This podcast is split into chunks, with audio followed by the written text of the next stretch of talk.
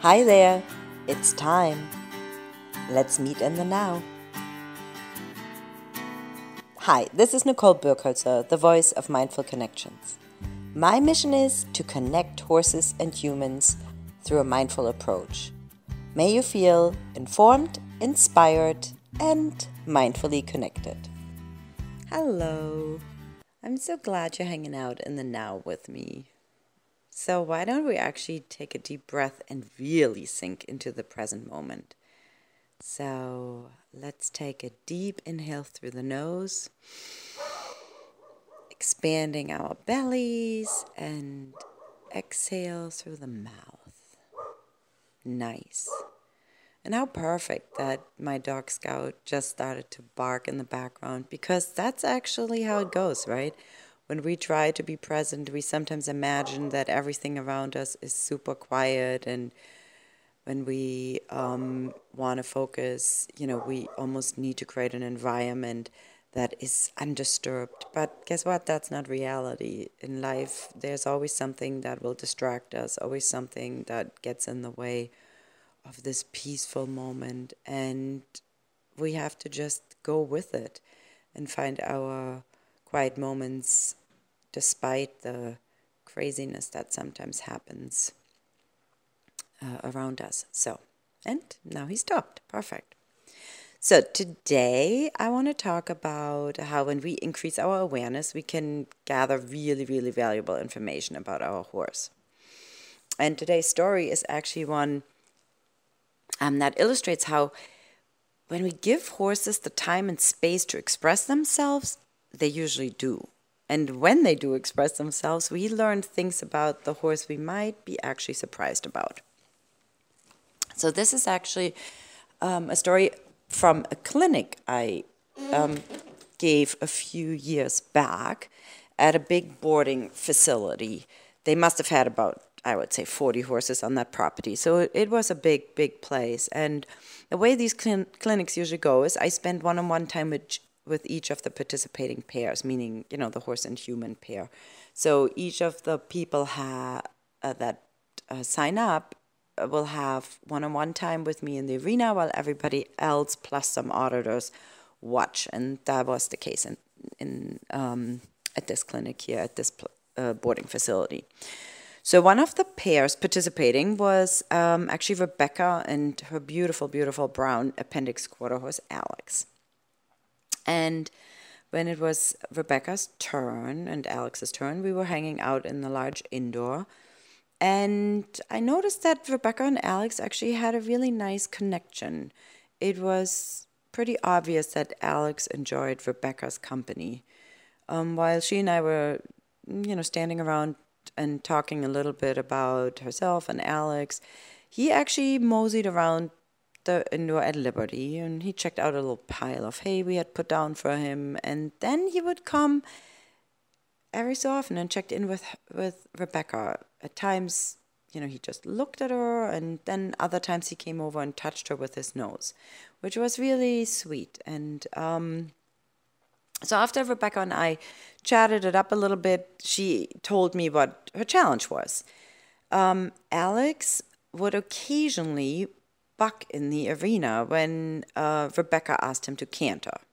He was fine out on the trails, but riding in the arena was challenging. And um, Rebecca was really concerned, uh, you know, whenever she asked for the canter, that she expected, oh my God, is this one of those days where Alex is going to buck again? And she wasn't sure why he bucked.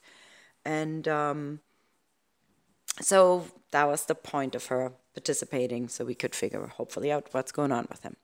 So while we were chatting, Alex repeatedly approached the people that were um, watching us, and those people were all kind of um, situated right where the gate was. The the arena door was open, but there was a gate in front of the arena, and we had put like a couple of benches and and seats there, and so the people were all sitting right in front of that door opening. And Alex would walk over there and um, always kind of stretch his neck above the heads of those people and try to peek out the gate. And as we were watching him going back and forth several times between the hay and those spectators, we were kind of wondering what's up with him. So I engaged the participants and asked them, "What do you think is is going on with Alex? What was the reason for his behavior?" And one of the women said, "I think he wants to go back to his buddies." And then, you know, her comment sparked a couple of more interpretations, like, um, was he maybe actually curious about the spectators? Did he want to go back to his pasture? Was something interesting happening outside the door that he wanted to, you know, check out? And since we weren't sure at this point what drove him back and forth between the hay and the barricade of people there, we were, you know, obviously just making assumptions. And you know how the saying is about assuming things, right? So we didn't want to just assume. We wanted to collect more information that could actually, you know, confirm with us what Alex was up to. So I said to the people, hey, we will only know what he wants if we let him walk up to the gate. And so all the people immediately began moving their chairs off to the side so that Alex now had access to approach the gate. And when he had the access, we watched. What would he do next? So here he walked to the gate, stopped, hung his head over the gate, looked left and then right. Then he took a deep breath, turned around, and grabbed another bite of hay. And after he chewed hay for a minute or two, he went back to the gate, looked left and right, took another breath, and went back to the hay. And we were all surprised because if Alex was really trying to leave the arena, he would have probably done something like nudging the gate or pawed at the gate or called out to the other horses. But he didn't. He just seemed to want to observe what was going on outside the arena. And so this information then uh, led me to the next question why was he so interested in the activities out there in the barnyard? And I pointed out his body language to the to the other people at the clinic. I said, you know, he's eyeing the barnyard very calmly. He was walking back and forth between the hay and the gate, very composed and confident. He didn't seem anxious. His breathing was normal, and you know, he wasn't really communicating with anyone by um, calling out or, or you know, nickering or anything. So, you know, knowing a little bit what these things could mean, I had a sense that Alex might have actually a leading role on the property. Um, and when I asked Rebecca, she's she said, yeah, he has kind of a caretaker role with the horses he was turned out with. You know, this was a large boarding facility, like I said, and they had several pastures with small groupings of horses. And considering his supervisory like behavior as he looked out over the barnyard, I figured his role might be even a little larger. He was seeming to take care of the, or very aware of the general order and energy on this property. So, you know, he seemed to be really tuned in to, to things on the property.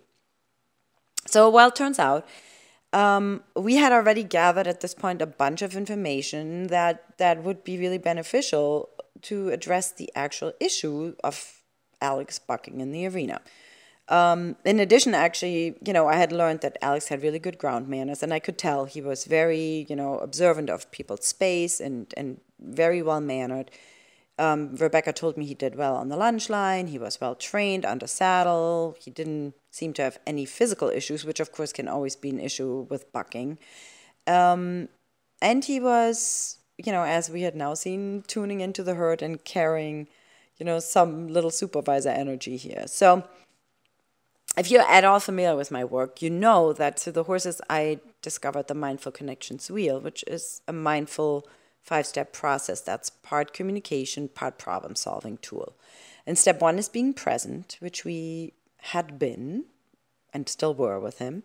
Step two is gathering information, and we clearly had done that at this point. And now it was time for us to move on to step three and create some hypotheses why Alex was so unpredictable in the arena. And just like scientists, you know, when I create a hypothesis, I come up with possible options why the horse acts in a certain way. And that's, of course, based on the information I've gathered.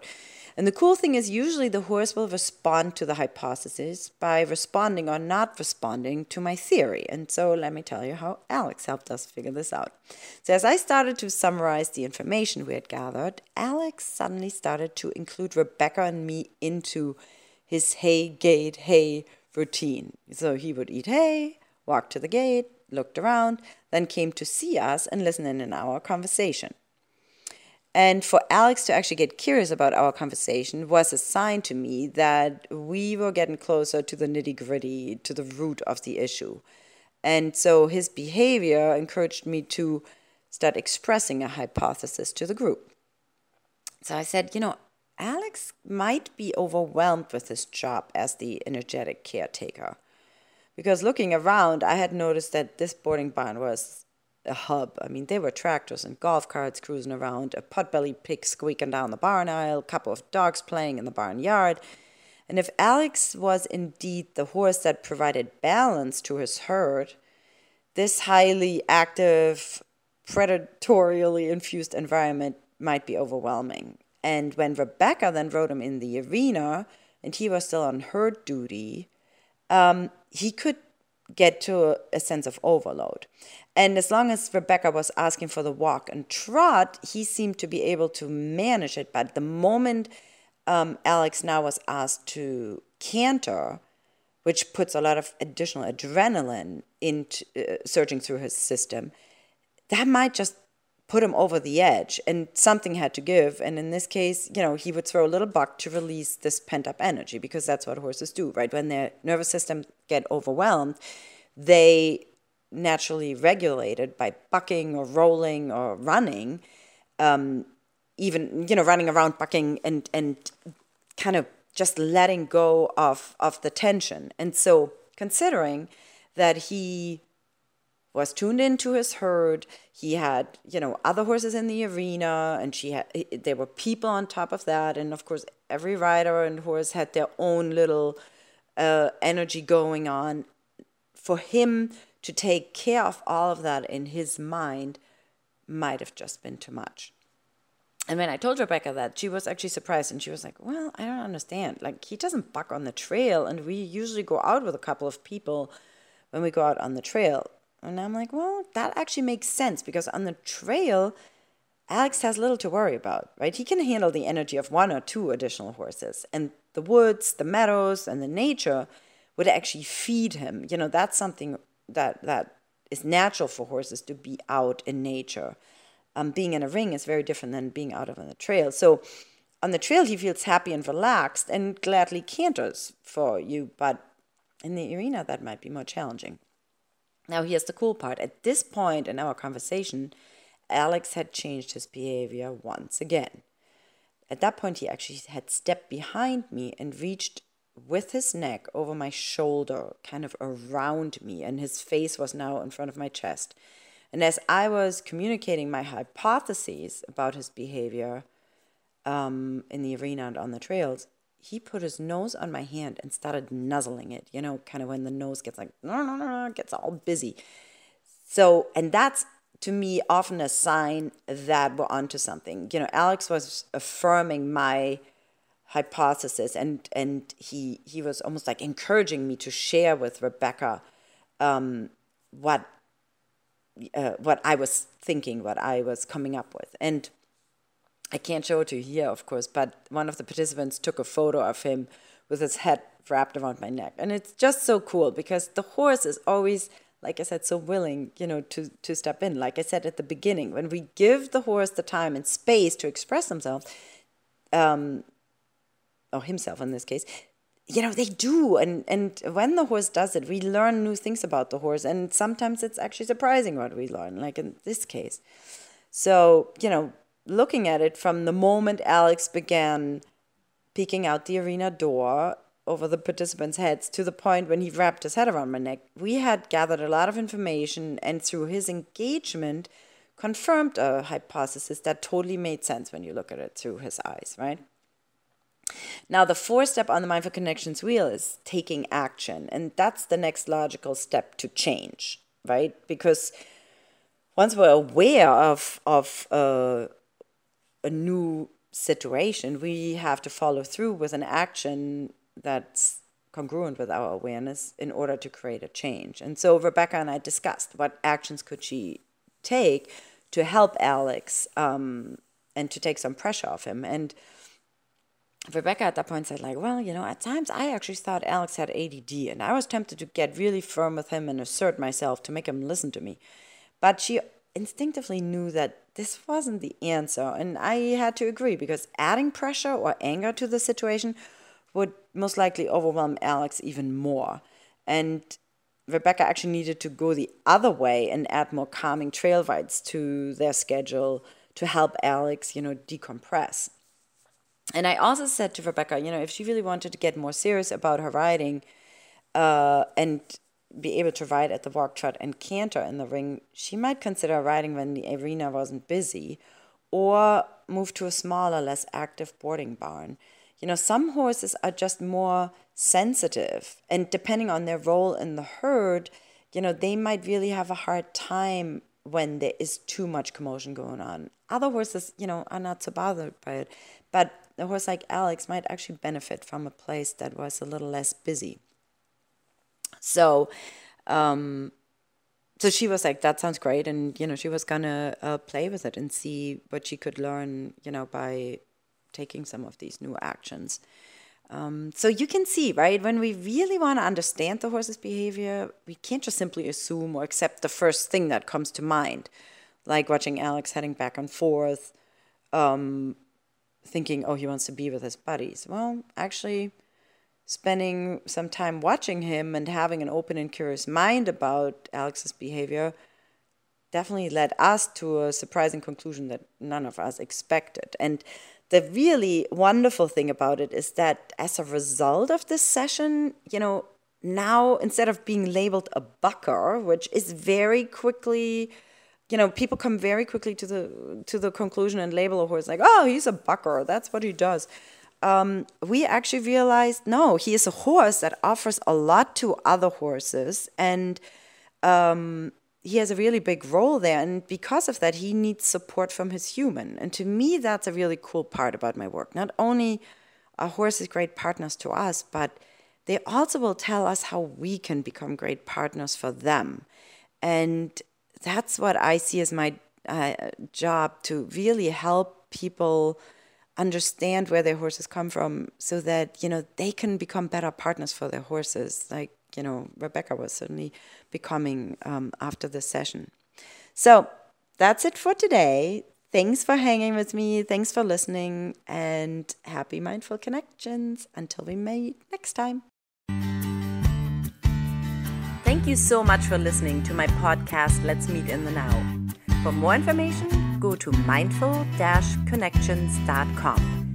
There you can dive deeper into creating mindful connections through webinars, online courses, workshops, individual sessions, and my book, Pet Logic. Can't wait to mindfully connect with you next time.